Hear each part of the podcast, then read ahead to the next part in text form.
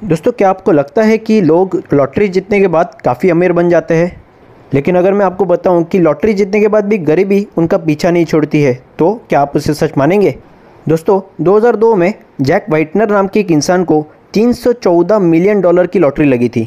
उस पैसों से उन्होंने अपने लिए एक कार और एक आलीशान घर खरीदा था, लेकिन कुछ सालों बाद उनकी कार एक्सीडेंट में मौत हो गई और उनकी मौत से कुछ हफ़्ते पहले ही उनका जो आलीशान घर था वो आग लगने की वजह से तहस नहस हो गया।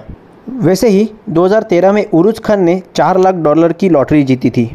वो अपनी लॉटरी का क्लेम लेने के लिए जाने वाले थे, लेकिन एक दिन पहले ही साइनाइड पॉइजन से उनकी हत्या कर दी गई।